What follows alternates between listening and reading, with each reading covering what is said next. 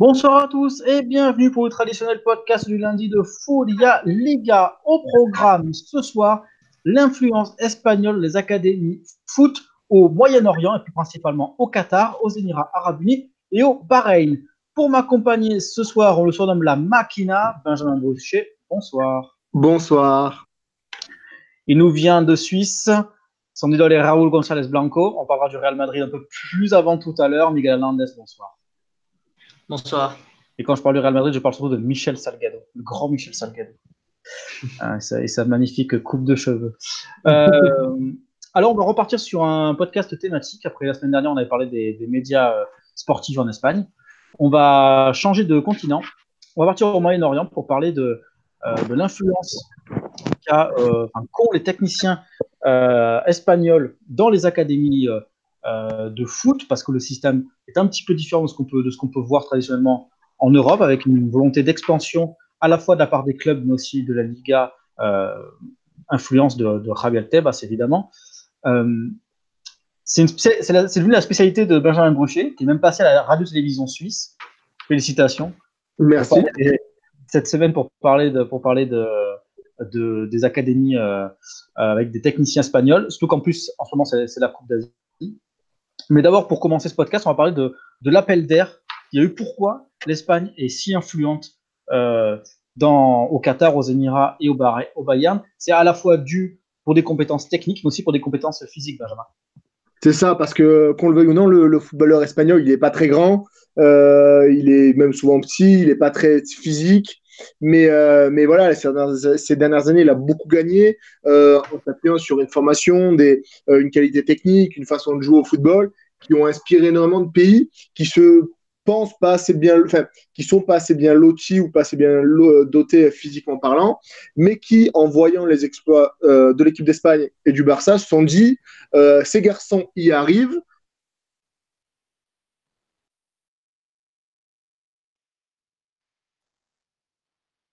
N'essayerait pas de, de, copier ou de prendre exemple sur ce, sur ce football-là pour, euh, pour réussir. Et ça a appelé un formidable appel d'offres. Il y a énormément d'entraîneurs espagnols qui, ont, qui sont partis de par le monde pour, euh, pour, pour apporter, ce football. On est, on a en Australie avec une révolution euh, barcelonaise dans un club. Il y en a au Moyen-Orient, il y en a partout en Asie, il y en a en Amérique du Nord. C'est vraiment quelque chose qui, ça, ça, a apporté euh, de voir ces résultats. Ça a amené quelque chose et ça, a vraiment mis, au moment où on a dit que le footballeur français était, sur le, était en vogue avec le titre de champion du monde de, de 98, euh, là, le, titre de, les titres avec de l'équipe d'Espagne ont mis en vogue pas vraiment les footballeurs espagnols, mais les, les techniciens espagnols. Euh, justement, cette, cette, formation euh, à l'espagnol est très, est très caractéristique, notamment pour la Masia. Et d'ailleurs, on a vu aujourd'hui que euh, je pense qu'il doit y avoir des liens entre, avec Xavi Hernandez qui lance un, un logiciel euh, football avec une des âmes du, du football euh, à la barcelonaise. Ouais. Tu as dû, as dû le, le lire. J'ai dû voir, il soutient le. Il soutient le. le c'est un candidat, j'ai plus son nom, par contre, j'ai oublié son nom. Euh, euh, aussi. Je crois que c'est Font. Ouais, il soutient, il est, candidat à la présidence du, Barça, il le soutient. Et euh, oui, en plus, euh, au, Qatar et baigne dans, cette, dans, cette, comment je peux dire ça, dans ce brouhaha ou dans cette émulation technique et technologique. Euh, c'est des pays qui, euh, surtout le Qatar, parce qu'ils mettent beaucoup, d'argent dans le, football, mais qui veulent grandir en mettant sur pied énormément de, de, data, de, suivi, vraiment des footballeurs pour essayer de les rendre plus forts, parce que ça s'explique très simplement pour le Qatar, c'est qu'il y a peu de footballeurs disponibles. Euh, on est sur un pays qui a très peu de licenciés, euh, qui a très peu de joueurs capables de jouer au haut niveau. Donc, ils n'ont pas le, loisir, comme peut avoir la France ou même comme peut avoir l'Espagne, d'avoir des ratés. Euh, quand il y a un groupe de. Quand on, peut, on, on peut penser ça, on peut faire un parallèle avec l'Islande. Quand il y a 40, 50 ou 60 joueurs qui sont sélectionnables pour ton équipe nationale, tu dois tous les considérer, tu dois tous les, faire grandir, les suivre, euh, voir comment ils, jouent, dans, quelle, dans quelle position ils jouent bien, euh, qu'est-ce qui fait bien les jouer, enfin, qu'est-ce qu'ils font qu'ils jouent bien. Enfin, il faut vraiment tout suivre. Du coup, ils mettent sur pied plein de logiciels pour emmagasiner ces, informations et pour les retranscrire et pouvoir les traiter. Du coup, c'est pas surprenant de voir euh, Xavi dans un, dans un tel projet parce qu'il voit ça au quotidien. Il est, il est très proche d'Aspire. Il est même euh, un, un, entraîneur adjoint, comment je peux dire ça, à temps partiel de, la sélection du Qatar. Il est très proche de, Félix Sanchez, qui est l'actuel sélectionneur du, Qatar, qui vient aussi de la Masia. Et, donc, lui, il connaît tout ça, donc c'est pas étonnant de le voir dans un tel projet. Alors, on parlait du, Qatar, justement, euh, Miguel, je parlais de Raúl González Blanco, c'était à dessein. Il y a un point commun entre Xavi, Gabi et, donc Raúl, c'est qu'ils sont tous passés par Al-Sad, une sorte de, sas pour commencer à apprendre le métier euh, d'entraîneur. Oui, ils sont tous partis là-bas pour leur euh, pré-retraite, si on peut dire, jouer une ou deux saisons avant de, se retirer. Et effectivement, comme l'a très bien dit Ben, euh, le Qatar est un pays qui dépense énormément d'argent et donc c'est un endroit où ils ont le, temps, disons, de se, de se, de se former, disons, de faire, le, de faire leur expérience et en même temps, eux, ils apportent leur expérience de joueur, leur expérience de ce qu'ils ont vu d'Espagne, de, ce qu'ils ont connu. Donc il y a une espèce d'échange, euh, un espèce d'accord euh, entre, les deux, entre les deux parties euh, toi, tu nous donnes ton expérience en tant que joueur, euh, en, tant que ce que tu as vu, etc. Et nous, ben, on, te donne, on te donne des moyens, on te donne des, des, euh, des infrastructures. Voilà.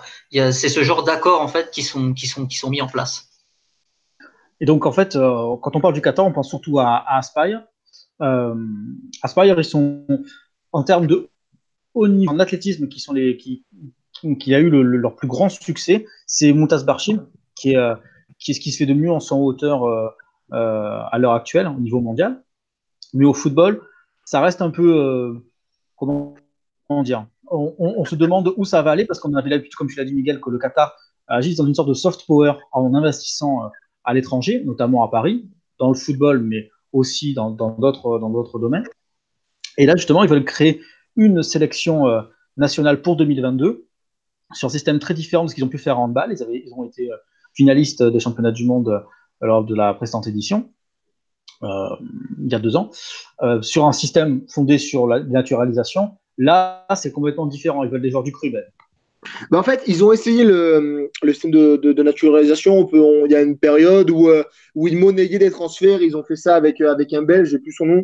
Et, je crois que c'était Emo Ezekiel, qui est passé après par, par Las Palmas, où le garçon a eu un, un très beau contrat en allant au Qatar et on lui avait il y avait, il y avait dans les transactions le fait qu'il doit, qu'il devait, qu'il aurait dû devenir international à euh, euh, Qatari. Euh, il, y a deux trois Français, notamment un gardien, j'ai oublié son nom, qui est pareil, qui, qui a signé au Qatar dans l'espoir ou dans l'attente d'avoir la nationalité qatari pour pouvoir devenir international A. Sauf que la FIFA a des règles très strictes dans le dans ce sur ce domaine-là et donc c'est très compliqué de faire ce, ce genre de ce genre de tour de passe-passe, s'il n'y a pas vraiment un, joueur qui va rester longtemps dans le pays ou qui est resté longtemps pour avoir la nationalité, du coup, les, les, règles sont tellement dures qu'ils ont abandonné cette idée-là et ils se sont mis dans l'idée de, euh, construire une, génération qui doit euh, mener le, Qatar au, moins à être, euh, à être pas ridicule pour la Coupe du Monde, parce que c'est vraiment une, hantise pour eux d'être ridicule durant cette Coupe du Monde.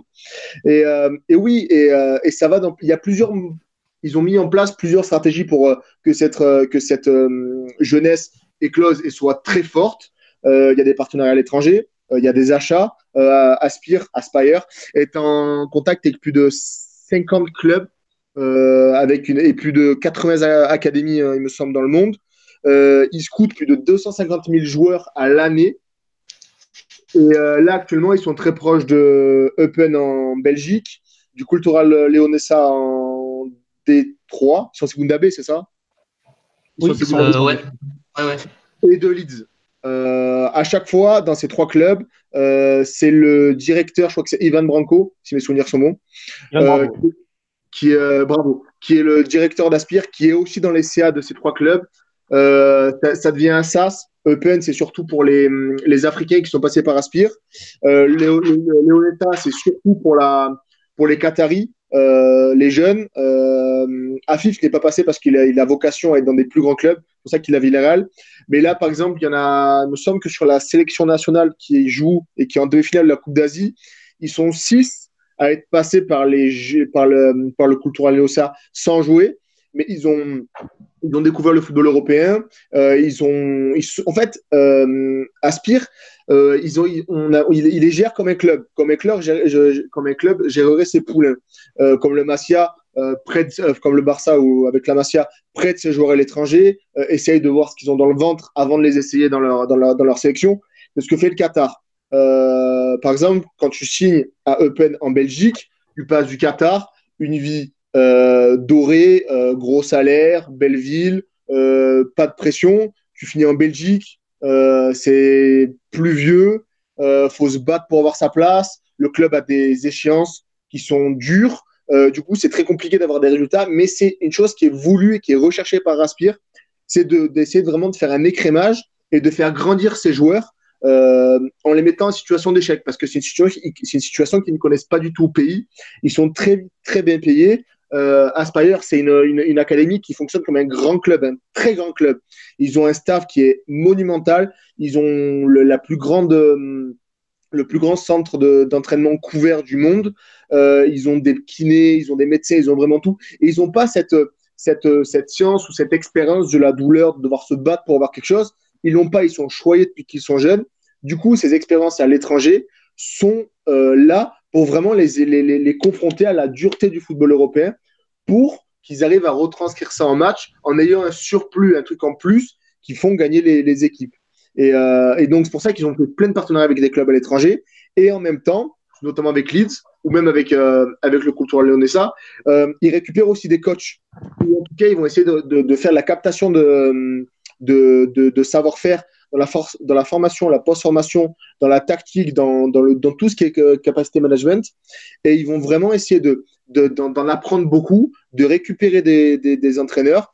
Euh, Ruben de la Barrera, qui était euh, l'entraîneur qui a fait du, très bon travail à au Cultura Leonesa, qui est passé après par la Real Sociedad, euh, vient d'être nommé dans un club, je crois que c'est le Al Ali Dubaï, si mes souvenirs sont bons. Et c'est un club qui appartient à Aspire. Et, euh, là, lui, il arrive vraiment dans, dans, dans, dans, ce, dans le championnat qatari pour, euh, enfin, euh, pour améliorer le niveau local. Parce qu'il y a énormément de, joueurs qataris qui n'ont pas vocation à s'exporter à l'étranger, mais à réussir au, pays et, à, et à, éclore et à grandir dans une ligue grandie. C'est aussi pour ça qu'ils ont pris des Gabi, qu'ils ont pris des Raoul, pour faire grandir la ligue et pour faire grandir les joueurs qui sont à l'intérieur. C'est vraiment un projet qui est, c'est très compliqué à expliquer parce que c'est très long, mais c'est un projet qui est réfléchi et qui est, qui est moins fou et moins fouillis et moins, c'est moins bois comme on, comme on pourrait croire de l'extérieur. C'est vraiment des choses qui sont réfléchies, qui sont pensées et où les Espagnols ont énormément, énormément de poids parce que la, la logique, je finir sur ça, la logique de partenariat a été mise en place par un ancien de qui était avant le, dirigeant de, de, d'Aspire. Et c'est vraiment lui qui, a, qui s'est dit au pays, au Qatar, on a beaucoup d'argent, mais on manque de qualité, de savoir-faire, on manque de tactique, de techniciens. Du coup, on va aller chercher à l'étranger et on va essayer de, en plus ça, de ramener des joueurs ou ramener des entraîneurs pour euh, développer le niveau local. Et à, et à Aspire, il n'y a pas que les Qataris, il y a plein de nationalités, plein de jeunes, parce que le niveau local doit être très haut et très fort pour mettre toujours pareil les Qataris, les jeunes qui doivent euh, porter le maillot du Qatar à l'avenir et le porter très haut, doit, on doit les mettre dans des situations d'échec, dans des situations de combat, dans des situations de, concurrence très élevées pour les faire grandir et leur faire apprendre quelque chose qu'ils n'ont pas au quotidien et qu'ils n'ont pas naturellement chez eux. Miguel, est-ce que tu penses que le Qatar peut faire quelque chose dans trois ans euh, pour sa Coupe du Monde, euh, sachant qu'évidemment le, le, niveau est beaucoup plus élevé que, ce qu'il peut avoir en, en, Coupe d'Asie. Mais déjà, quand on voit quand ils, sont en demi-finale, euh, ça, reste, un bon départ. Oui, un bon départ, même une, une surprise, et c'est la preuve qu'ils ont fait des choses quand même euh, comme il faut. Je te coupe, Chabi, dans, un, euh, dans les pronostics de début de saison, ouais. début de saison, pardon, début de compétition, avait annoncé le Qatar vainqueur. Alors, est-ce qu'il était lucide ou pas? Mais en attendant, demi-finale, euh, c'est plutôt intéressant. Bah, justement, on peut parler du rôle de, de, de Xavi aussi là-dedans, parce que euh, il me semble qu'il est, euh, il était aussi, comme on dit, l'assistant du, du, sélectionneur, non, pendant un temps. Absolument. Oui, je ne sais pas s'il l'est toujours maintenant. Il est toujours. Il est, toujours, hein. il est adjoint, ah, technique, il, est, il a plusieurs casquettes. Et on avait parlé de Raoul. Raoul n'a pas eu ce poids local parce que très vite il est parti, même s'il a fait quelques séjours et quelques, il a, il a managé quelques séances à, à Aspire. euh, il n'a pas eu ce poids ou peut-être pas l'ambition, peut-être pas la volonté de faire, faire ce qu'a fait Xavi, alors que Xavi, même s'il est encore joueur, même si on pense que c'est sa dernière saison, il s'est très vite rendu, il, est très très actif dans la sélection du Qatar, à Aspire, dans les réunions techniques de la, de la fédération, il a vraiment un poids très important dans le, dans le football local. Donc, pour revenir à ta question FM, euh, la question qu'on pouvait se poser, donc, c'était justement est-ce que cette méthode, avant, elle n'avait pas vraiment porté ses fruits? Ça fait quelques années maintenant qu'il est à fond et ça n'avait pas vraiment porté ses fruits. Maintenant, on voit que là, ils sont en demi de la Coupe d'Asie des Nations. Donc, est-ce que c'est une méthode qui commence à être payante? Est-ce que c'est euh, est-ce que c'est quelque chose, euh, on va dire, un exploit isolé? C'est difficile à dire. Donc, mais pourquoi pas créer la surprise et pourquoi pas se qualifier même pour les, euh, pour les, euh, pour les huitièmes de finale lors du, lors du mondial? Pourquoi pas? D'ici 2022, il y a encore beaucoup de choses qui peuvent se passer, ils peuvent encore beaucoup progresser, mais c'est très difficile à dire si euh, s'ils vont faire quelque chose de bien à leur mondial ou si ce sera un, un désastre complet. Déjà, ils vont être tête de série. C'est déjà un avantage. Ils ont déjà, ça, c'est bien. Ils ont une très bonne génération pour le coup. Euh, Ali Almoez, euh, Modibo, euh, Akrim Afif, euh, la paire de centrale que j'ai oubliée. Mais, mais ils, ont une, ils ont une des équipes les plus jeunes du tournoi et ils ont encaissé zéro but actuellement. Ils ont toujours ils sont, des seules équipes à ne, pas avoir encaissé de but euh, à être qualifié en demi-finale. Justement, Ben, un dernier mot sur le, sur le sélectionneur. Euh, c'est c'est un garçon qui est, qui est, venu de la Masia, euh, qui, a fait, le, Voilà, qui a fait le, la bascule Masia euh, Aspire euh, il y a très longtemps, je crois que ça fait une dizaine d'années. Il a tout connu à, au Qatar. Il a entraîné quasiment tous les, tous les, tous les clubs, tous les joueurs qui sont passés par, par l'académie. Et, et c'était une suite logique et ça montre aussi que, le Qatar commence à enfin bien fonctionner parce qu'on le dit, on a quasiment que des diplômés d'Aspire qui ont qui ont qui vont qui vont porter le maillot du Qatar. Du coup, autant mettre quelqu'un qui les connaît bien pour les manager et ça marche très bien. On voit du beau football. C'est pas un grand football, mais en tout cas, c'est un football qui est clair. On voit des bonnes séquences de passes. On voit il a dit, euh, lui, il s'aspire, il a un football très clair, il a une idée du football qui est, préconçue de par son expérience à la Masia, mais il essaye d'apporter d'autres choses et on l'a vu. Euh, ils sont bons sur coup de pied arrêté, ils sont solides, euh, ils ressortent bien les ballons, mais ils savent faire autre chose. On voit une équipe qui commence à être complète et c'est très intéressant parce que euh, on ne les voyait pas arriver aussi loin tôt. On les voyait faire quelque chose d'intéressant, mais là, demi, ça commence à être conséquent. On rappelle qu'ils ont la Copa América à jouer cet été aussi. Euh, donc c'est encore un, un, autre, une autre compétition pour, pour, pour grandir et pour, pour emmagasiner l'expérience pour 2022. Du coup, c'est vraiment très intéressant. Oui, c'est vrai que j'avais oublié ça, qu'ils avaient disputé la, la, Copa América. Euh, ils sont dans le groupe, alors je l'ai sous les yeux, Argentine, Colombie, Paraguay. A priori, euh, ils passeront pas. A priori, ils passeront pas. Après, ils sont pas là pour, euh, pour faire. Euh, ils sont là pour apprendre. On avait dit en Coupe d'Asie, ouais, ça va être compliqué. Est-ce qu'ils vont réussir? euh, Huitième, c'est envisageable. Car là, ils sont en demi. Je vais pas dire facilement, mais ils sont en demi. Euh, plutôt avec du caractère et, quelque chose d'intéressant. Ça reste que l'Asie, sans, vouloir euh, être, méchant avec, cette zone du monde que j'aime beaucoup en plus, mais, euh, même si même s'ils font par exemple, ils prennent que 3 ou 4 points, euh, ça serait une réussite pour eux parce que là, ils vont se frotter à, un autre football, euh, à des gens qui n'ont pas l'habitude de, de, côtoyer au quotidien et de pas affronter au quotidien. Du coup, ça, ça peut être qu'un plus pour eux. On referme la page Qatar et on va aux Émirats Arabes Unis. Alors là aussi un système, euh, un système di différent de, de, fonctionnement. On va faire un petit détour par, euh, par Valencia, qui a, une, qui a la Spanish Pro au football, son siège, son siège est là-bas. Et puis on va parler aussi de, donc de Michel Salgado, qui est aussi impliqué dans le développement euh, du football émirati. Ouais. Euh, le... Ah ouais, en fait, quelles sont, quelles sont les différences, par exemple, entre le, entre le, le, le Qatar et, et, et, les Émirats arabes, Ben? Les ambitions. Euh, les Émirats arabes unis n'ont pas du tout l'ambition du Qatar actuellement, euh, même si je ne dis pas qu'ils n'ont pas envie de peser aussi, mais par exemple, le Qatar est le pays qui investit le plus d'argent euh, par habitant dans le football. Euh, aux Émirats arabes unis, on en est un peu plus loin. Euh, même s'il y a des collaborations, on est plutôt sur quelque chose de plus diffus des entreprises personnelles. La Liga a un lien, enfin la Liga, l'Espagne a, plusieurs partenariats avec des entreprises et des associations locales Emirati pour faire émerger le football, mais on ressemble plus, ça ressemble plus à des initiatives un peu plus personnelles qui prennent de l'ampleur. la Liga et Valence surtout avait des quelques partenariats avec avec la Spanish Football Pro avec le avec les Émirats. Ça a permis à, faire, à, pas mal d'entraîneurs euh, et de formateurs de faire la bascule, euh, d'atterrir dans plusieurs clubs locaux, euh, de pouvoir progresser, de pouvoir apprendre les, les, les, les, rudiments du football euh, local. Ensuite, on a la Liga euh, qui, a, qui, avait, qui avait notamment monté une académie, maintenant qu'on a deux ou trois, il me semble, euh, Liga. On peut se former à la Liga aux Émirats Arabes Unis, ce qui est assez particulier. Euh, euh, et, et, on a par exemple des, des formateurs, je crois que c'est Al euh, j'ai plus son nom, et c'est un formateur euh, espagnol qui, qui, gère vraiment toute la, le, centre de formation de, du club, euh, du club émirati. Mais là, c'est vraiment plus particulier. On a d'un côté la Liga qui veut continuer de devenir la, d'être la ligue numéro un dans cet endroit-là, d'avoir des contacts avec les, les décideurs locaux pour tout ce qui est droit TV, pour tout ce qui est nouvelles rentrées d'argent, pour faire rayonner la ligue dans cette région du monde. On est vraiment euh, le Qatar, c'est pas vraiment l'image qu'on a, même si le Qatar a, comment ça, a, donné en, retour à la Liga, notamment avec Benisport, avec le Media Pro, avec le, traitement de la Liga. On peut voir ça comme un, retour sur euh, un, un renvoi.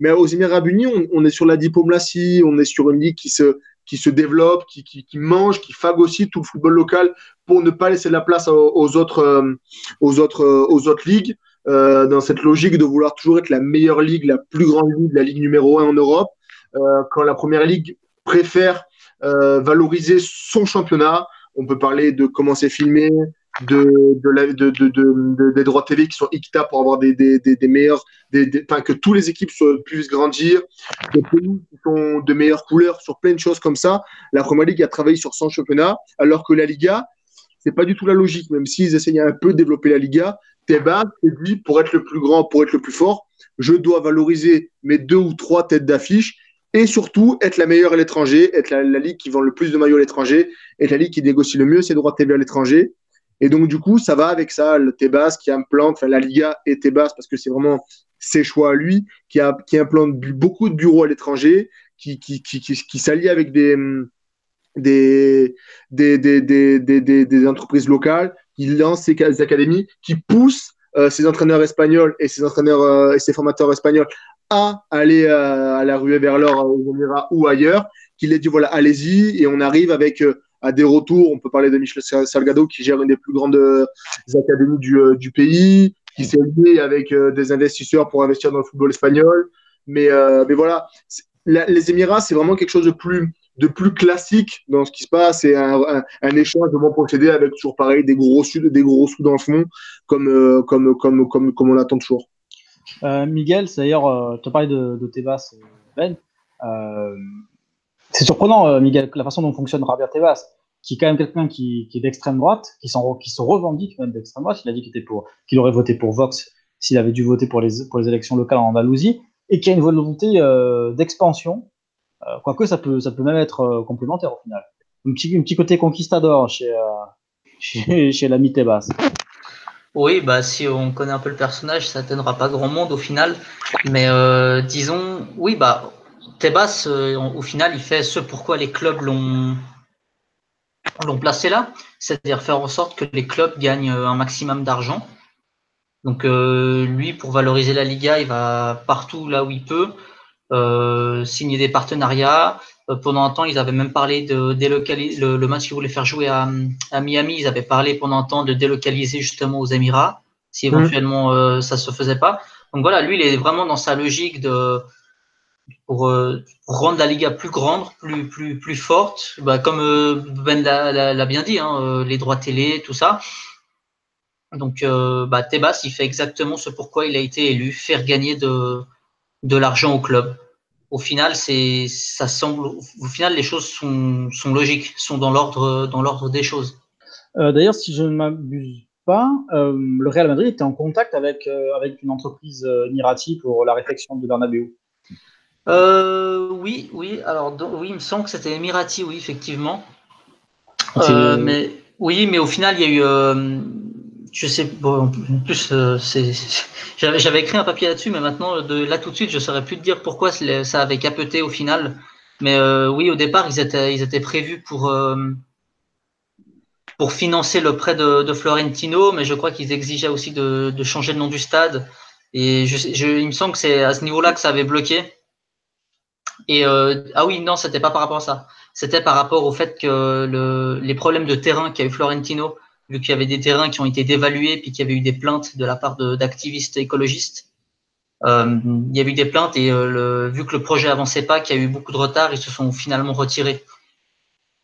Alors que oui, le, projet était, était, quand même était futuriste avec la couverture du stade et les maquettes étaient sorties d'ailleurs. Oui, la maquette était sortie. Pour un coup, pour un coup zéro, c'est ça, c'était l'entreprise qui mettait 400 millions sur la table en échange du naming du stade. C'est ça, en échange du, naming, ouais, exactement. Euh, là, on sort un peu du cadre de, de, la, de la formation, mais c'est vrai qu'il y a quand même ce rapport de, renvoi d'ascenseur euh, qu'évoquait Ben par rapport euh, au, travail, bah, au, travail, dans les académies. Et, par contre, si je, juste, si je, voulais juste compléter ce qu'avait dit Ben avant, on retrouve aussi un peu le même, le même problème qu'au Qatar, c'est-à-dire le en fait, le problème de, l'écosystème, le, problème de sortir de leur zone de confort, euh, on retrouve exactement la même chose aux Émirats qu'au Qatar. Bah ouais, et en plus, euh, au Qatar, c'est soutenu par le, vraiment soutenu vraiment fort. C'est vraiment une ambition du gouvernement et de la famille royale de soutenir tout ça, euh, de les faire grandir, d'avoir une belle équipe de, une belle équipe euh, nationale. Du coup, ils, poussent à, les sortir de leur zone de confort, à les faire grandir. Aux Émirats Arabes Unis, on n'est pas du tout dans cette logique. On n'a pas l'ambition d'être fort euh, euh, politiquement. Du coup, on a, on, a, on a surtout là, on est vraiment sur une logique pécuniaire avec des ligues qui facturent des tarifs vraiment très hauts. Par exemple, on a Oumar Abdelrahman qui, était qui est plus, pour moi un des meilleurs milieux d'Asie. Ce garçon, il a tout, à part une coupe de cheveux un peu, un pas top. Mais depuis 2012, euh, depuis le JO de Londres 2012, on attend que ce garçon euh, soit, tenté par l'étranger, se lance à l'étranger, euh, montre enfin à la face du monde que, quel footballeur c'est. Et ce garçon, il part pas parce qu'au pays, il a la tranquillité, les responsabilités et l'argent. Du coup, lui, il se dit pourquoi je vais partir pour mettre dans des difficultés dans des clubs qui vont jouer le maintien, dans des jobs qui vont, qui, où je vais devoir me battre en place, alors que chez moi, je gagne mieux ma vie, je suis avec mes amis, avec ma famille, et je vis bien. Et accessoirement, c'est la de l'équipe. C'est le, problème de beaucoup, beaucoup de, de, de, footballeurs émiratis. Et en plus, c'est pas soutenu vraiment par la fédération. Voilà, comme je dis, c'est vraiment beaucoup d'entreprises, d'entreprises, des, initiatives personnelles, des émirs euh, ou des gens fortunés qui se lancent un peu dans le football, pour, euh, pour se développer, pour avoir un nom. Pour... Mais on n'est pas vraiment sur quelque chose qui est soutenu vraiment fortement par le gouvernement. Bon, là aussi, on est, sur, on est quand même sur, de, sur pas mal de, de structuration euh, euh, espagnole, notamment avec Beto et Ruben Estelies via la Spanish Pro Football. Il y a aussi Pablo Dana via, via le Heritage Sports Holding avec Michel Casalgado. Mmh. tu en as parlé.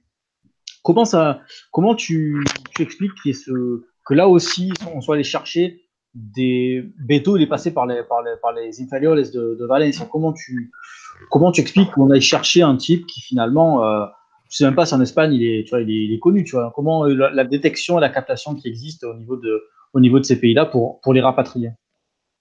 Euh, je, je, je serais, ce serait compliqué à dire pour le, pour le, le Qatar, je le serais, enfin, j'aurais une vraie explication, c'est qu'ils scoutent tellement de choses, ils ont vraiment des rapports sur tout, qu'à la fin, euh, il y a des entraîneurs un peu pas connus ou qui auraient peut-être pas eu leur chance directement, euh, qui passent dans leur maille du filet et qui sont, qui sont repérés.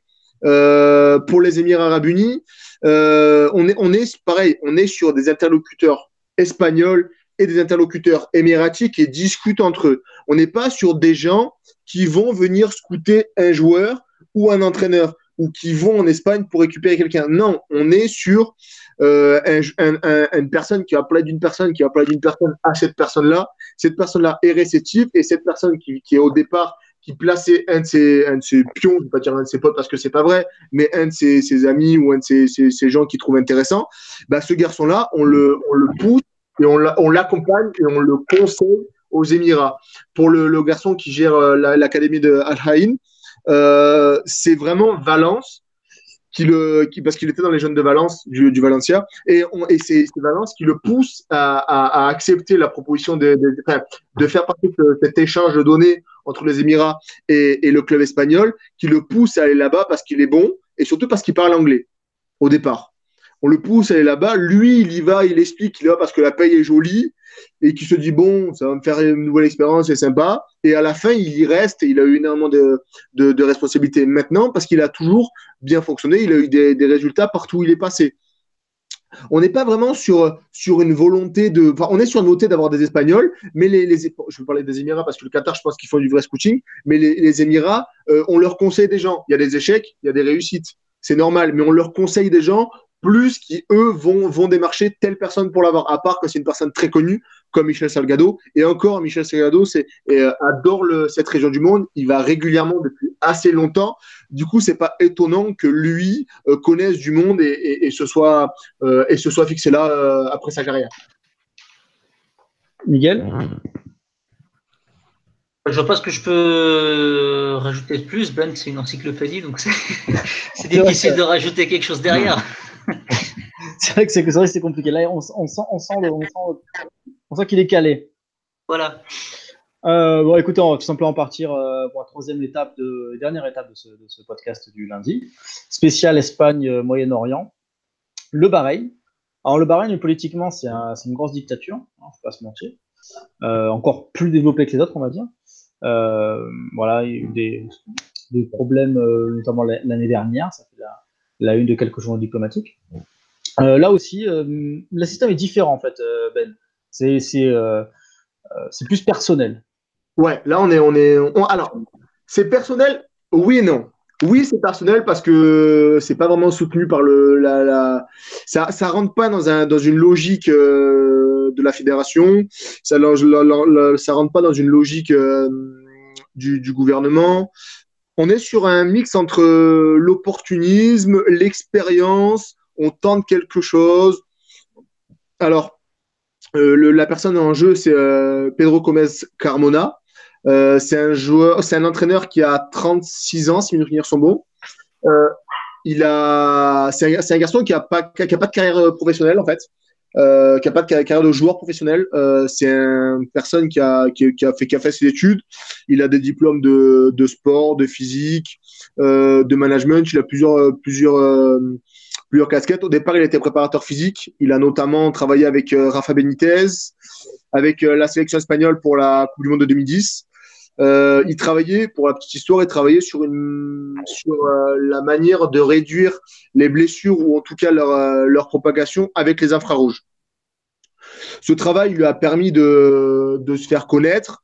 Et après, ce qui a vraiment tout, tout, tout changé dans sa vie, euh, parce qu'il avait une petite carrière de coaching dans D4, mais sûrement c'est à côté de Madrid, dans un club à côté de Madrid, mais il n'avait pas vocation à devenir un très grand. Euh, après, euh, il avait un de ses étudiants, parce qu'il était chargé de thèse, un de ses étudiants qui était le fils d'un entraîneur très connu, d'un Argentin, j'ai oublié son nom, mais il était très, il est très, et ce fils a conseillé à son père, Pedro Gomez Carmona, pour être son, pour être son préparateur. Au départ, il était préparateur physique. Après, il est vraiment entraîneur adjoint. il a suivi dans plusieurs clubs euh, euh, du Moyen-Orient, euh, Al-Ali et, et, un autre. Et après, notamment, ils ont fini au Betis. Et il a beaucoup appris à côté de lui. Il a, vraiment pris, développé. Pedro Gomez Camona, c'est un vrai taiseux. il, a, il a un classeur de plus de 1000 pages où il, a, il a détaillé plein de schémas de jeu. Euh, de ce qui, que, ce qui, de ce qui doit être sa philosophie de jeu. En fait, ce qui, qui, se dit quand il regarde le football, euh, Pedro Gomez Carmona, c'est il, il regarde les joueurs, les entraîneurs et il, prend euh, de chaque entraîneur ce qui lui plaît. On n'est pas sur quelqu'un de dogmatique, on est sur quelqu'un qui, voilà, chez, chez Simeone, l'organisation défensive est très bien, je prends. Le Real de, de Mourinho, c'était une des équipes qui contre le mieux au monde. J'ai pris, enfin, je, je vais analyser comment ce club, enfin, comment cet entraîneur réussissez à mettre en place ce style de jeu et je vais essayer de le, retranscrire sur le terrain dans mes, dans mes, dans mes équipes. On est quelqu'un qui va vraiment euh, théoriser les choses, qui va moins les apprendre, les, les essayer vraiment de, de, découper plein de choses pour, pour avoir un schéma de jeu qui va être le plus complet possible. du coup, après ça, il a combiné aussi cette, période de coaching avec deux trois, périodes, deux, trois endroits où il est devenu dirigeant. Il était notamment dirigeant du Real Murcia pendant quelques mois. Euh, on est sur quelqu'un qui va vraiment travailler les deux facettes, que ce soit dans les bureaux ou, dans le, ou sur le terrain. Il a notamment été, euh, été dans les bureaux à, Valence euh, il y a deux ans. Du coup, il va, il va vraiment mixer ces deux choses. Et là, jusqu'à la proposition de S. Rifa au Bahreïn, où en fait le club euh, lui a proposé d'être manager général à l'anglaise. En gros, euh, il doit venir au Bahreïn pour apporter la science espagnole et tout ce qu'il a emmagasiné dans, la, euh, dans sa carrière. Il a une carrière d'une dizaine d'années.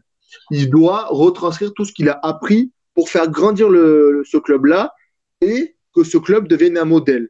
En gros, on a demandé à Pedro Gomez Carmona de, de faire grandir ce club-là et de former des joueurs de faire développer les, structures locales. Euh, on lui, il est un peu conseiller de la sélection, conseiller de la fédération. C'est une expérience parce que le Bahreïn euh, a déjà une, équipe euh, pas trop mauvaise en, en national. Je crois qu'ils ont été éliminés en huitième de la Coupe d'Asie des Nations. Mais surtout, la, fédération voit d'un bon oeil les, les, les, les phrases d'Infantino sur la possibilité que la Coupe du Monde 2022 soit élargie. Euh, et c'est vraiment quelque chose qui a, qui a mis la, qui a motivé plein de, plein de fédérations de, de, ce, de, ce, de, cette région du monde à se tourner vers, la, vers des projets, vers des entraîneurs espagnols ou en tout cas de développer leur football local parce qu'ils se disent qu'avoir une Coupe du Monde élargie, ça peut leur permettre de, de rentrer en Coupe du Monde plus facilement. Et c'est vrai. Et du coup, le Bahreïn s'est dit, euh, on donne les, les, clés à, à, à Pedro Gomez Garmona, à Esrifa pour tout, tout changer. Il a vraiment une carte blanche sur tout pour importer le professionnalisme euh, espagnol euh, au Bahreïn. Euh, en même temps, ils ont fait confiance à un entraîneur qui connaît les, spécificités locales. Par exemple, un, joueur bahreïni ou un joueur saoudien va être un peu plus gros qu'un joueur européen parce qu'il a une culture, une culture différente, le plus basée sur l'huile d'olive, sur le pain, sur on mange beaucoup plus de choses dans la journée. Du coup, sur ça, il adapte, il adapte sa philosophie, il adapte son management. Et par exemple, euh, à Esrifa, il a mis en place euh, un repas obligatoirement au club par jour pour toute son équipe, pour leur apprendre à mieux manger ou en tout cas manger un peu plus équilibré pour contrôler leur, euh, leur, leur masse graisseuse. On est sur quelqu'un. Pardon, juste parce que ça, ça c'est hyper intéressant ce que tu dis, parce que justement, je me posais la question, je me demandais, je voulais te poser la question justement, euh, quelle était la place, disons, de la, culture locale face à cette méthode européenne? Est-ce que ça, est-ce que ça match ou est-ce que ça, les deux se heurtent? Alors, ça peut se heurter quand euh, un entraîneur arrive avec des idées préconçues et n'est pas ouvert et n'est pas n'est pas réceptif de son environnement. Euh, c'est comme une quand on fait une greffe dans un dans un corps, si on prend le cœur de Jean-Paul et qu'on le met sur Pierre sans faire d'études et qu'on le met comme ça, il va y avoir un rejet. Alors là, euh, Pedro Gomez Carmona connaît énormément le, Moyen-Orient, connaît un peu le Bahreïn parce qu'il est un, notamment entraîneur adjoint de la sélection. Euh, et du coup, euh, il connaît, il, arrive, il, a, il connaît les spécificités, les spécificités locales, il connaît le professionnalisme européen, il connaît le professionnalisme espagnol. Du coup, il fait la jonction entre les deux. Il comprend les spécificités locales, il comprend que sa philosophie en tant que telle ne peut pas matcher avec le, football local s'il ne met pas d'eau dans son vin. Mais en même temps, il demande aussi, des, demande aussi des, efforts à ses joueurs.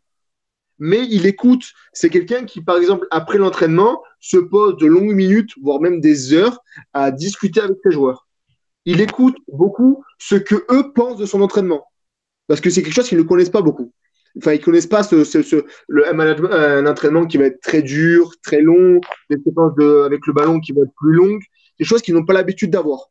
Du coup, lui, pour que ça fonctionne et, pouvoir s'ajuster quand quelque chose ne, marche pas ou quelque chose est, est, pas accepté par ses joueurs, il discute, il, essaie de comprendre pourquoi, pour pouvoir s'ajuster et pouvoir euh, améliorer son, son méthode de, de management pour que ça réussisse après. On est vraiment sur quelqu'un qui est très intelligent sur ça euh, qui met le, joueur vraiment au milieu de, sa philosophie et qui essaye de s'ajuster constamment, qui apprend, qui écoute, qui discute. Euh, sa porte est tout le temps ouverte et du coup, euh, il essaie constamment de s'ajuster pour que les deux matchent au mieux possible et qu'il n'y ait pas de vraiment de revue fondamentale de sa, de sa, de sa, sa méthode. À terme, si ça se passe bien avec Esrifal, ils ont gagné il n'y a pas longtemps leur, une, coupe, une coupe locale, une coupe nationale. La première depuis très longtemps pour le club. Et il a aussi, c'est sa première année de coaching, il avait fait le, le démarrage le plus, le plus, comment je peux dire ça, le plus, ils ont gagné le plus de points sur les quatre ou cinq premières journées. Ils ont fait quatre victoires et un nul. C'était jamais arrivé depuis le, depuis le lancement du championnat. Si ça fonctionne avec le, avec, avec son club, il doit normalement reprendre la sélection de, nationale du Bahreïn pour 2022 si tout se passe bien. En tout cas, c'est quelque chose qui sort de plus en plus et c'est des petites, phrases qui, sortent de côté de la Fédé et du côté de Pedro Comes, euh, de Carmona. Comme quoi, euh, même si c'est pas un, un, objectif qui est vraiment affiché, le fait de placer le Bahreïn sur la Coupe du Monde en Coupe du Monde, en Coupe du Monde 2022 est un objectif. Et comme tu l'as dit, c'est une dictature très dure. Et même si c'est pas rigolo, le sport euh, est très important pour les dictatures pour se faire un peu plus accepter. Tous les grands régimes, même si le Bahreïn c'est pas un grand régime et qu'il a des, enfin, c'est pas un régime qui a peut-être des, des, ambitions très importantes sur la région, mais c'est toujours bien quand un régime totalitaire peut avoir des résultats sportifs probants ou, ou réussir quelque chose d'intéressant. Oui, d'ailleurs, au niveau de, on parlait tout à l'heure de Moutaz, euh, euh de Moutaz Barchim, euh, qui était la pépite de, de Aspire. Euh, qui était d'ailleurs c'est une sorte d'anomalie parce que le Qatar a naturalisé beaucoup en athlétisme, ils ont eu un, ils ont eu un, champion, je crois, champion olympique de, demi-fond, euh, Rachid Ramzi, qui était né marocain et qui est, euh, et qui est euh, naturalisé Bahreïni. il a été, voilà, j'ai récupéré l'ensemble. Il a été, il a été, il a fait le doublé 800 1500 en 2005 à Helsinki. Après, il a un petit problème qui s'appelle le contrôle antidopage. Et donc, il s'était fait gauler. Mais c'est la première, mais c'est des premières fois on a vu, enfin, il a vraiment mis le, le, le Bahreïn euh, sur la carte. Je, il y en a d'autres, mais j'ai oublié leur nom. Mais en athlétisme, ils l'ont beaucoup fait aussi, un peu, un peu la main du Qatar. Tu as parlé de, la Coupe du Monde à 48, c'est bien ça, je ne me trompe pas? Oui. Euh, alors, question pour tous les deux. Au quand on dit mondial à 48, c'est un nombre un peu bâtard. 32, euh, c'était vraiment le chiffre parfait, tu disais 88. C'était très simple d'organiser la compétition. Là, on risque d'avoir des groupes de, euh, des groupes de trois. on ne sait pas si on va faire une sorte de round robin avant de faire le, avant de faire le, de, euh, 8 groupes de 4. Mais est-ce que, euh, alors qu'a priori on dirait que c'est n'importe quoi et que, et que c'est encore une volonté de faire de l'argent, ce qui, ça c'est une évidence. Est-ce que finalement l'élargissement à 48 ne permettrait pas des nations comme, les, comme ces pays-là, comme le Qatar, euh, Bahreïn, qui ont vraiment une ambition pour 2022, euh, les Émirats on verra plus tard, et de voir un, un nouveau football, quelque chose de différent? Avec, bah, euh, alors, euh, je sais pas si c'est euh, après effectivement il y a la vitesse qui va jouer, mais ou est-ce que est-ce que justement un, mélange de d'influence espagnole et de, de football moyen-oriental avec différents, physiques et différentes manières d'aborder les matchs. Justement, c'est ce que j'allais te, te, dire, c'est que vu qu'on transpose un peu la formation espagnole là-bas, au final, le football sera pas très différent de ce qu'on peut voir en tout cas en Espagne. Euh, maintenant, on sait que le football, il y a différents styles, ça évolue. Euh, certaines équipes évoluent. Donc, voilà, s'ils gardent ce, style, on va appeler ça un style euh,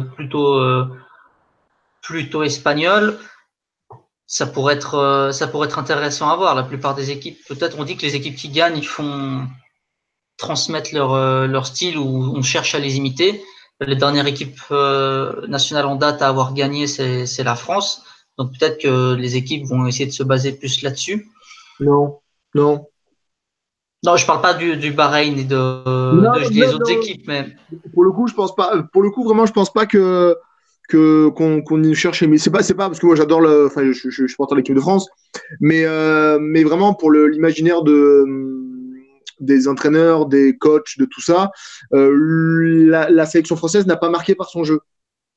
Non, n'a pas marqué par son jeu, mais par sa, mais par sa solidité, mine de rien. Ouais, quand, quand l'Espagne a gagné, il y a beaucoup, beaucoup d'équipes ont commencé à jouer, à essayer de jouer comme ça, à ressortir le ballon, etc. Et on a vu, l'Allemagne a été voir ce qu'a fait l'Espagne, etc. Et on a fait, a fait sa, sa, propre formule. Et le résultat, ils ont gagné la Coupe du Monde euh, en 2014. Bien sûr, mais, vraiment, pour dire ça, euh, par exemple, en 98, quand la France gagne, on va surtout chercher son système de formation. Euh, comment ils arrivent à former aussi bien des joueurs, à les exporter, à les faire grandir. On ne cherche pas son jeu. C'est vraiment. Après, c'est pas, c'est pas un péjoratif, mais, euh, mais l'équipe de France 2018 n'a pas inspiré le football par son jeu. On a des super joueurs de football, euh, Pogba, euh, Griezmann, Mbappé. On a plein de joueurs qui ont été très bons, Lucas Hernandez, mais on est plutôt sur une somme de médiolités qui, qui sont reliées par une dimension tactique qui est très, je vais pas dire, je vais dire, je vais dire simpliste, mais c'est pas simpliste, mais on n'est pas sur quelque chose de révolutionnaire.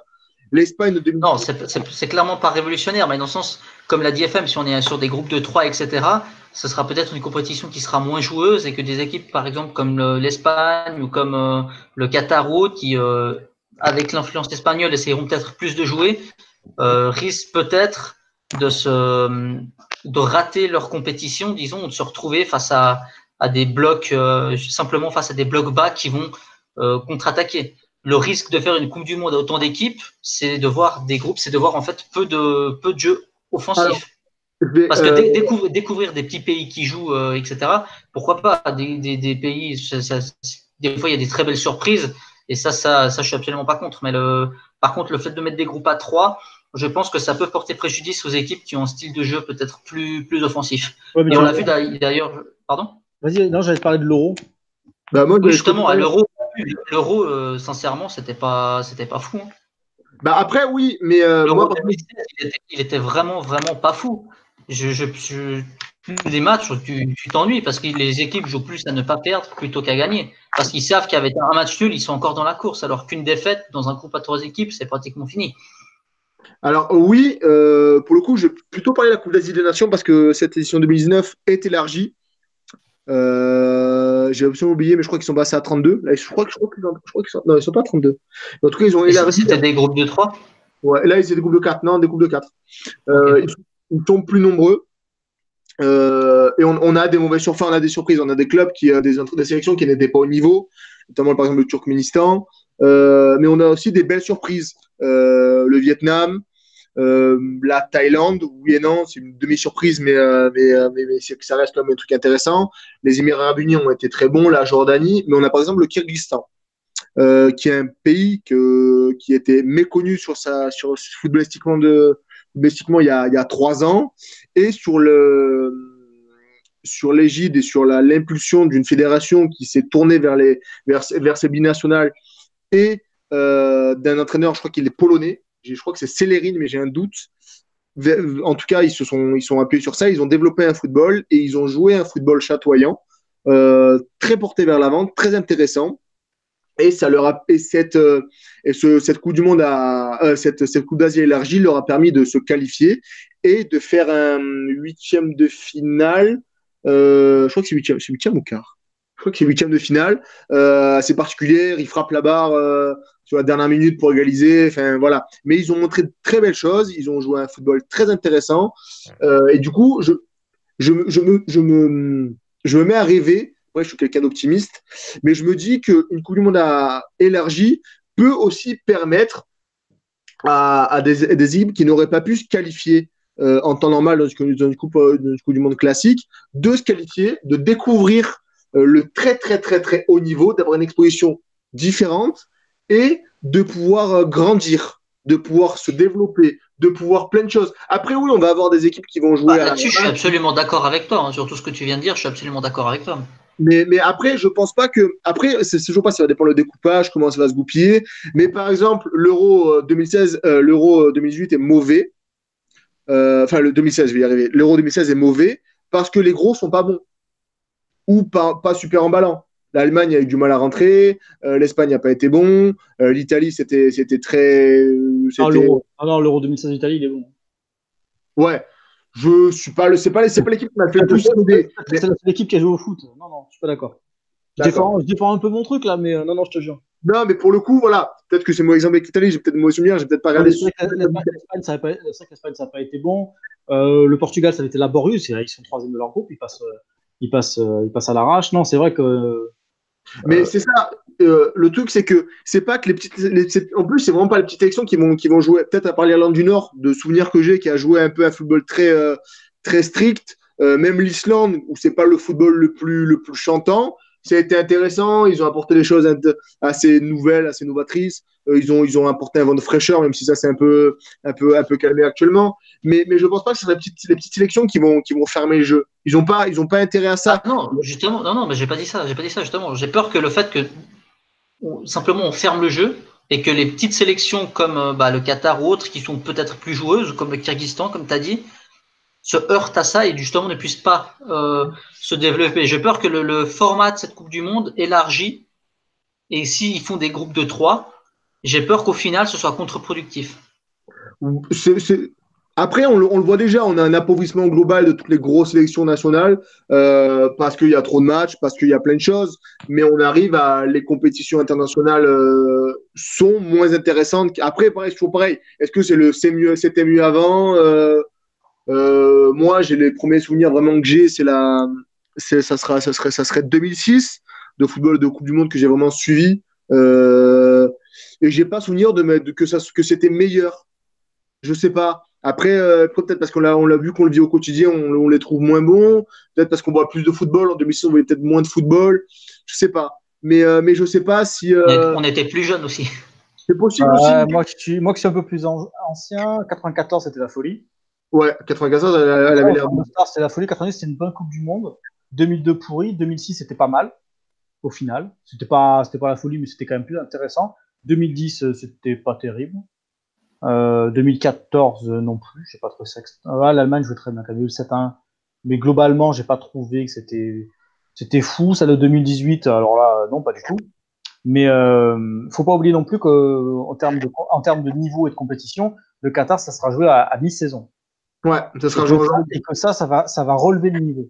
Parce que euh, c'est, ça a été beaucoup critiqué, parce que évidemment, c'est le choix d'être allé, travailler dans un pays où il fait très chaud. Mais c'est peut-être, peut-être la meilleure chose qui puisse arriver à la Coupe du Monde au final. Parce que ça peut, ça peut ouvrir. Oui, d'avoir des joueurs qui soient pas émoussés ah, bah, par, une, saison de 60 matchs. Ouais. Ah, bah, tu auras des joueurs qui vont commencer. Euh... Après, il y aura le, qui vont avoir un pic de progression euh, euh, qui va aller croissant au cours de la saison jusqu'à jusqu'à jusqu'à la Coupe du Monde mais ils n'auront pas 60 euh, matchs dans les jambes, ils en auront euh, peut-être euh, que 20. Et forcément, ça va, ils vont, ils vont être, ils vont être quand même avec plus de jus que. On peut aussi avoir des surprises. quand ils arrivent en juin et complètement, complètement rappelés par leur saison. Bah, 48 équipes, ça veut dire que ça va se jouer sur, sur quoi? Sur deux mois à peu près? Non, un mois. À peu près sur un an, c'est sur, sur, un peu plus de 5 semaines, je crois. Ouais, je crois que c'est 5 semaines. Semaine, c'est 21 novembre au jusqu'au 24, euh, jusqu'au 23 décembre. Je crois. que c'est ça, ça va se goupiller sur. Euh...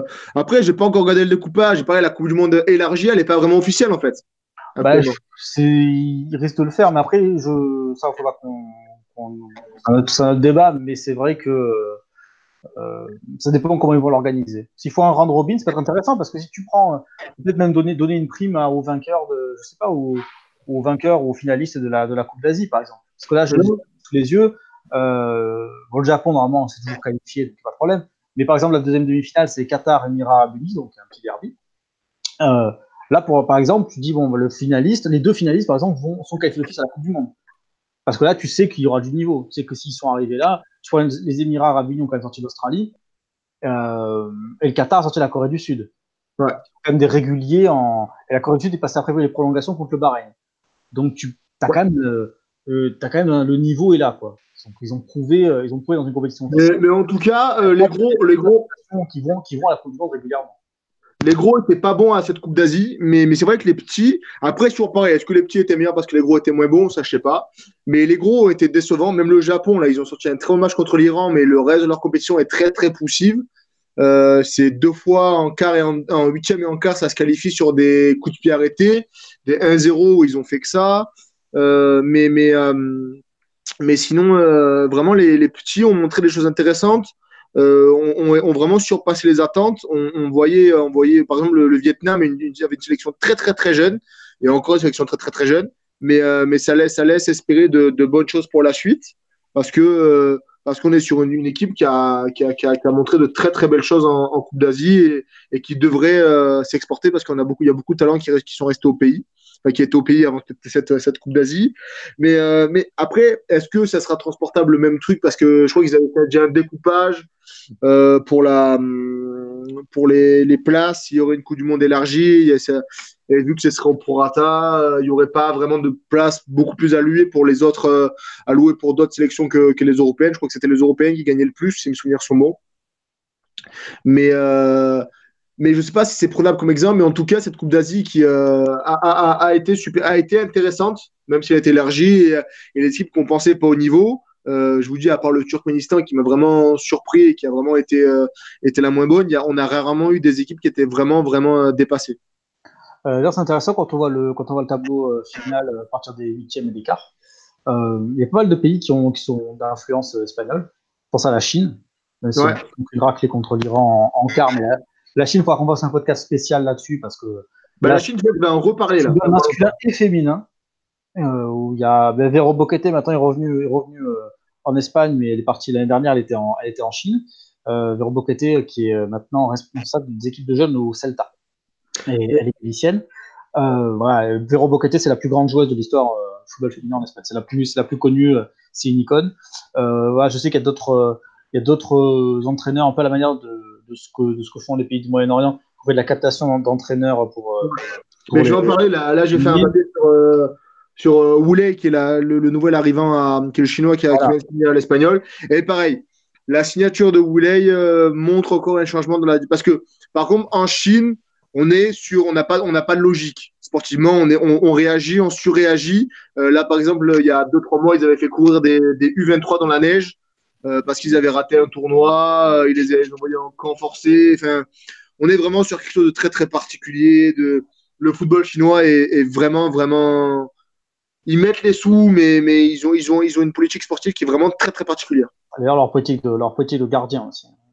Ouais. Un gardien chinois qui, qui joue, euh, qui soit titulaire dans, dans, dans la ligue là d'ailleurs. Enfin, il y a euh, Carrasco qui pourrait partir de Chine, qui ouais. est annoncé à l'Inter. Plea pourrait arriver en Chine aussi. Bakambu qui avait été euh, là, je joue en Espagne, mais Bakambu par exemple. Bah, ils ont Jordi Cruyff aussi. A, oui, tu as raison. Oui, Jordi Cruyff aussi. Donc euh, voilà, il y a, il y a pas mal de pas mal de pays qui ont qui ont des influences euh, euh, espagnoles. Irak, je me demande, a c'était pas Clemente qui avait pris l'Irak à une époque? Mmh. Alors, Clemente avait pris une sélection un peu, un, un il peu. a pris la Serbie. Mais euh... il a pris après, je sais plus. Non, l'Irak là, c'était un Allemand. Oui, oui, oui mais je, sais, je, me demande si c'est pas l'Irak, il y, avait, il y avait quelque chose comme ça. Qui... Après, s'inspirer du football espagnol en prenant Clemente. Euh... Mais après, si tu prends, par exemple, tu prends le, tu prends le Japon, euh, ils ont aussi une influence espagnole euh, euh, récente, mais qui, mais qui reste assez, qui reste assez importante. Mm. Donc, euh, donc, ah non, non, je suis à côté de la plaque, il était en Libye. Ah oui, c'est mieux. Complètement côté de la plaque. Mais, euh, ouais, non, mais je sais que c'était un pays en guerre. Ah, j'étais pas loin. je, je me trompe dans les pays où BHL est allé. Je suis vraiment désolé. Ouais.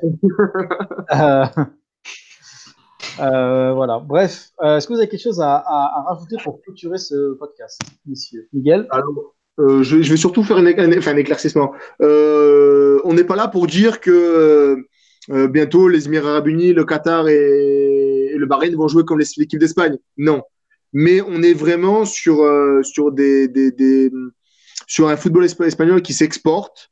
Euh, qui grandit et, euh, et qui, qui, veut vraiment euh, et qui vraiment quand il arrive dans un pays peut le changer fondamentalement ou en tout cas peut changer la manière dont on voit les choses et dont on voit le football dans ces pays-là. Au Qatar, je vais repartir sur ça, mais vraiment, on prend le football espagnol, on a pris le football espagnol dans l'exemple, parce que déjà, il veut s'exporter, parce qu'il réussit bien l'étranger, et parce que sa méthode de formation est à la pointe mais vraiment quand j'ai à la pointe, à peu près tous les, formateurs espagnols sont super bien formés. Euh, quand, on voit le niveau de formation des footballeurs français, on est à des années-lumière du footballeur espagnol. Vraiment, quand on prend un footballeur, je ne prends pas des gros cracks, mais on prend un footballeur espagnol de 21 ans et un footballeur français de 21, de, de 21 ans, les deux ont passé que le, leur cursus en Espagne ou en France, ils sont restés dans leur pays. Le football français aura des lacunes tactiques qui, seront importantes. Bien sûr, il y a des entraîneurs qui fonctionnent bien, il y a des formateurs qui marchent bien, il y a même des formateurs espagnols, euh, de français qui vont se former en Espagne. C'est pas ça le souci. Mais dans la majorité des cas, le footballeur français aura des lacunes importantes. Je vais prendre un dernier exemple pour, pour finir ça. Mouktar Diakabi. Euh, il vient de Lyon. Lyon, on est d'accord que c'est un super centre de formation. Mouktar Dakabi, quand il signe à, Valence, il est à la cave tactiquement. À la cave. Parce qu'il a, parce qu'il n'a pas appris les choses, il a, du mal avec leur jeu, il a du mal avec le placement, il a du mal avec la lecture de, de, des balles, il a, du mal avec plein de choses, avec les sorties de balles, avec, euh, la relance. Euh, tout ça parce qu'on lui à mon avis, on l'a pas appris. Mouktar Dakabi, il est grand, il est costaud, on lui a dit surtout tu feras du physique. Et il est très bon physiquement, mais pour tout le reste, il est à, il est à des années-lumière. Donc vraiment, quand on va chercher des, des formateurs espagnols, ce n'est pas pour rien, parce qu'il y a une vraie science et il y a un vrai savoir-faire. Miguel? Bah, Benjamin a très bien résumé la, tout ça, mais simplement, moi je trouve que c'est très intéressant la manière dont le football espagnol euh, s'exporte. Et euh, du coup, simplement dire que bah, c'est une affaire à suivre, voir éventuellement dans quel autre pays l'Espagne va encore s'exporter et puis surtout, bah, la curiosité de voir les résultats de ces, euh, de ces équipes lors du, lors du, prochain gros tournoi. Euh, pour finir avec ça, là, on a, on a, c'était la Chine, c'était le, tu en avais parlé, qu'ils étaient en lien avec le, avec l'Espagne. Ils ont re-signé, enfin la, la Chinese Super League a re-signé un accord avec la Liga où euh, on met en jeu, en gros, la Liga va essayer d'apporter sa science du marketing à la, à la Chinese Super League la chaîne Super League. En gros, euh, ils vont gérer les contenus des réseaux sociaux, les contenus médiatiques, comment mettre en valeur la ligue. Et derrière, il y a une affaire de gros sous et aussi une affaire de, transmission d'expérience. parce qu'avec le Rastar Group, avec la, la, avec la, la, plus grande école de football où il y a énormément d'entraîneurs du Real qui sont partis, il y a surtout une, toujours une logique d'échange de, savoir-faire. je dis ça, je dis rien, mais sur, le, sur les réseaux sociaux, en tout cas, si, si la Liga pouvait déjà avoir un compte français potable, oui. oui, effectivement, ce sera un bon départ. Parce que je sais pas si, enfin, pour ceux qui ne le sauraient pas, ils ont, ils ont embauché le cousin Google Trad.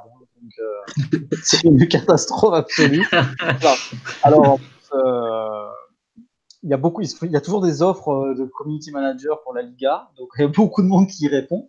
moi, le premier, quand j'habite en Espagne, ils répondent jamais, en fait, et donc ils appellent, ils appellent Jean-Claude du service, du service Google Trad, quoi. Donc, voilà ce serait quand même intéressant qu'en Europe, déjà, ils arrivent à avoir euh, des, comptes réseaux sociaux un peu, plus décents.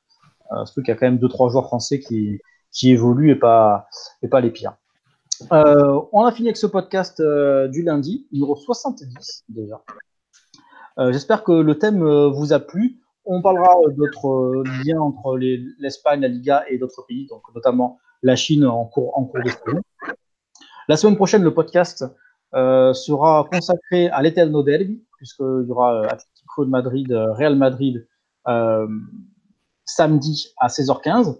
C'est une décision que j'ai prise de manière unilatérale. Donc voilà. c'est comme ça, c'est obligatoire. On a trop, dans la rédaction, il y a trop de supporters de l'Atlético et du Real Madrid pour qu'on passe à côté de ça. Non, c'est pas la semaine prochaine. La semaine prochaine, il y a l'Aves Real. Non, non, c'est. oui, mais comme on sera la semaine prochaine, le, ce sera le coup d'après. Ah oui, dans ce sens-là, tu veux dire, ok. Ah oui, dans ce a une prévia de, d'une prévia du, euh, de l'Eterno Derby, parce que c'est l'histoire des deux clubs est quand, même, est quand même passionnante, la rivalité au sein de, au sein de la ville elle est tout autant. Il y a le, le nouveau stade, euh, le Vendôme il doit se faire une histoire, euh, le vieux Vicente Calderón, voilà, puis bon, tout ce qui est tout ce qui a trait euh, au côté euh, populaire du voire populiste euh, dans le côté club du peuple, le club de la bourgeoisie, etc., etc. Donc, on essaiera de faire un petit résumé sur une heure, pardon, de ce que peut représenter euh, ces deux clubs euh, dans Madrid. voilà, merci à tous d'avoir écouté. Vous pouvez nous suivre sur fealiga.fr. Les réseaux sociaux, grande nouvelle, nous arriver sur Instagram. Ouais. Et c'est l'ami euh, Gepincho qui se qui s'occupe de ça avec brio, avec de magnifiques visuels. il y a une petite avant-première déjà sur le sur le compte, puisque il y a le MVP de la 21e journée de Liga. Il est un petit peu connu. Voilà, il, est un petit peu, il, a, joué, il a joué notamment à Lyon et. Euh, il, est, il est un peu fort. Ouais, il, est un peu fort il est comme ça. Pas très très aimé euh, en équipe de France, mais il est très très fort. Quand, quand il est comme hier, il est très très très très très très très, très. Ah, ouais. ah, il est magistral. Ouais, voilà. Donc, pour ceux qui l'auraient pas reconnu, il s'agit de Karim Benzema. Qui a, qui a, sorti, qui a sorti Paltidas au, hier contre, contre l'Espagnol, le sparring partner du Real Madrid depuis, depuis 150 ans. La filiale, la filiale, la filiale, Donc voilà. Bon, moi j'ai tenu une mi-temps. Hein, c'est la mi-temps, la mi-temps KB, mais voilà, au bout de trois minutes, je bon ben voilà, tout rien de. T'as raté, raté le super but de Rosales. Voilà, mais on reparlera d'espagnol cette semaine, donc avec avec Oulay qui vient de signer chez les Pericos, qui fera un, un, nouveau joueur asiatique en Liga.